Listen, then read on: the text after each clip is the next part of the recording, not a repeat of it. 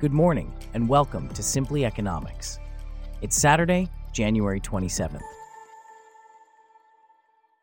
On today's show, the NESG releases the macroeconomic outlook for 2024, and the World Bank provides $300 million to Ghana for macroeconomic stability and economic growth. Plus, a macroeconomic researcher wins the Blue Chip Forecasting Award from ASU. This coverage and more up next. I'm David, and you're listening to Simply Economics.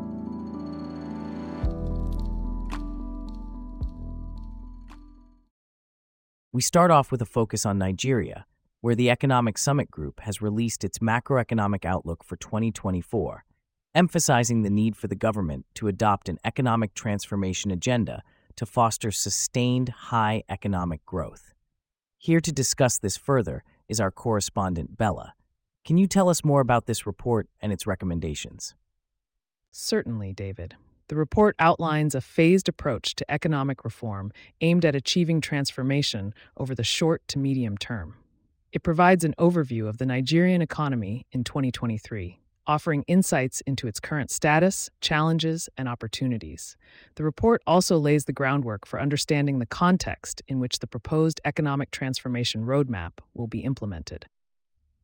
What does the report say about the policy orientation of the new government? The report suggests that the policy orientation of the new government presents a unique opportunity for Nigeria to address its numerous socioeconomic challenges, optimize economic potential, and yield favorable outcomes for its citizens. The centerpiece of the report is the Economic Transformation Roadmap, which encompasses three distinct phases stabilization, consolidation, and acceleration. Could you elaborate more on these three phases? Absolutely. These phases articulate the sequential steps and policy priorities for achieving a robust and sustainable economic transformation. The report also identifies potential inflection points, which are turning points for the Nigerian economy crucial for strategic decision making. And what does the report say about the outlook for the Nigerian economy in 2024? The report provides a forward looking section that relies on comprehensive analysis and forecasting methodologies to provide stakeholders with valuable insights into the anticipated economic trajectory. The aim is to facilitate informed decision making by combining a thorough analysis of the current economic state, a strategic roadmap, and future projections. So, what's the ultimate goal of this report? The ultimate goal of this report is to guide policymakers, business leaders, and other stakeholders in steering the Nigerian economy towards a trajectory of stability, consolidation, and ultimately accelerated economic growth and inclusiveness. Thanks for the insights, Bella. In other economic news, the World Bank has approved a $300 million development policy operation for Ghana. This financing, provided by the bank's International Development Association, is aimed at aiding Ghana's economic recovery and supporting resilient and inclusive growth. Here to delve deeper into this is our correspondent, James. Can you tell us more about this financing and its significance for Ghana? Certainly, David. This financing is the first in a series of three, each worth $300 million, and is part of a broader World Bank engagement for crisis response and resilience in Ghana. The Ghanaian government is committed to restoring macroeconomic stability and implementing lasting reforms for sustainable growth and transformation. This financing will help ease Ghana's fiscal constraints and sustain economic recovery, while also protecting the poor and vulnerable. This financing follows an agreement in principle by the Official Creditors Committee under the G20 Common Framework on the key parameters of the proposed debt restructuring for Ghana. Can you elaborate on this? Yes, the agreement is a critical milestone towards restoring Ghana's debt sustainability. It's consistent with the joint World Bank International Monetary Fund debt sustainability framework. The measures supported by this financing such as restoring fiscal and debt sustainability, bolstering growth prospects, curbing inflation, and protecting the most vulnerable, are urgent priorities for Ghana. And what are the specific objectives of the Resilient Recovery Development Policy operation? The operation aims to restore fiscal sustainability, support financial sector stability and private sector development, improve energy sector financial discipline, and strengthen social and climate resilience.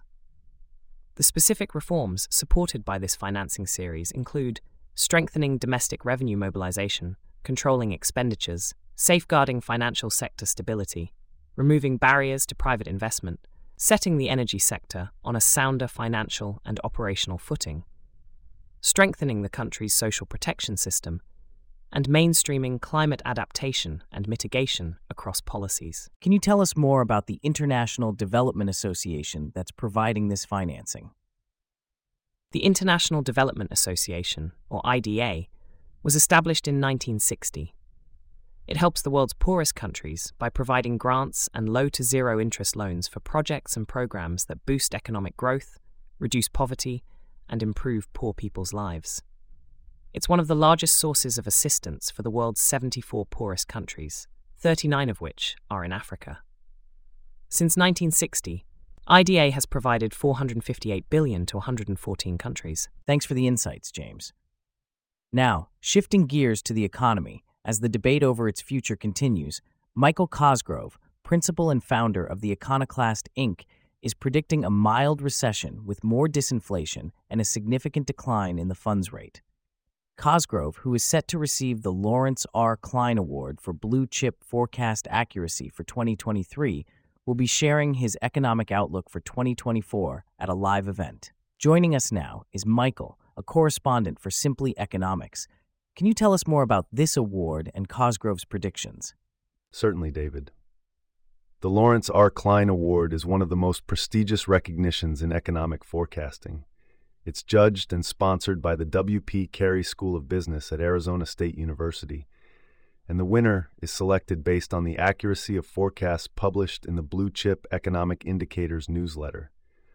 Cosgrove, who has participated in the Blue Chip Economic Indicators for several decades, is this year's recipient. And what can we expect from Cosgrove's economic outlook for 2024? Cosgrove will be discussing a range of topics, including the current challenges in macroeconomic forecasting, prospects for growth through the remainder of 2024 and early 2025, the status of inflation and its implications for monetary policy, and the performance and risks of the financial and housing markets. Cosgrove has a long history in economic forecasting. Can you tell us more about his background? Yes, Cosgrove has been a long term participant in several economic forecasting surveys, including the Wall Street Journal survey and Pulsenomics, where he had the best home price forecast in 2014. He's also a professor emeritus at the University of Dallas, where he taught economics and published in academic journals focused on economics research. Prior to his academic career, he worked at Gulf Oil. What does the awarding of the Lawrence R. Klein Award to Cosgrove signify about his forecasting abilities? The award is based on the smallest average error for GDP, CPI, and unemployment over the past four years. Given the unpredictable economic events of the past few years, Cosgrove's predictions have remained particularly relevant.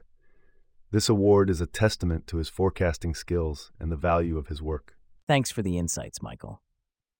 In other economic news, the global inflation surge of 2021 22, triggered by the COVID 19 pandemic and the Russia Ukraine war, has posed significant challenges to the automobile industry, particularly in its shift towards electrification. The increased costs of materials and interest rates have made vehicles more expensive to produce and buy, adding to the burden on consumers during a cost of living crisis.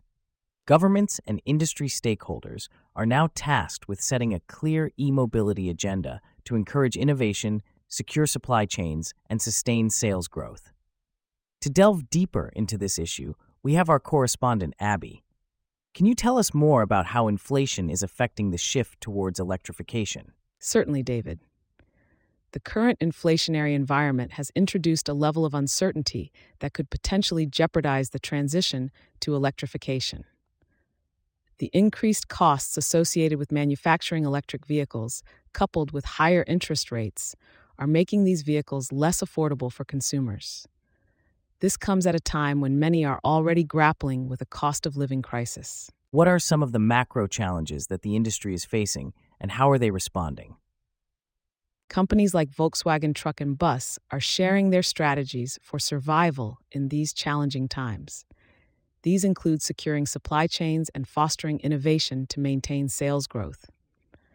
There's also a growing discussion around the transformation of auto supply chains, with onshoring and nearshoring being considered as potential solutions. How are geopolitical factors influencing clean tech investment strategies?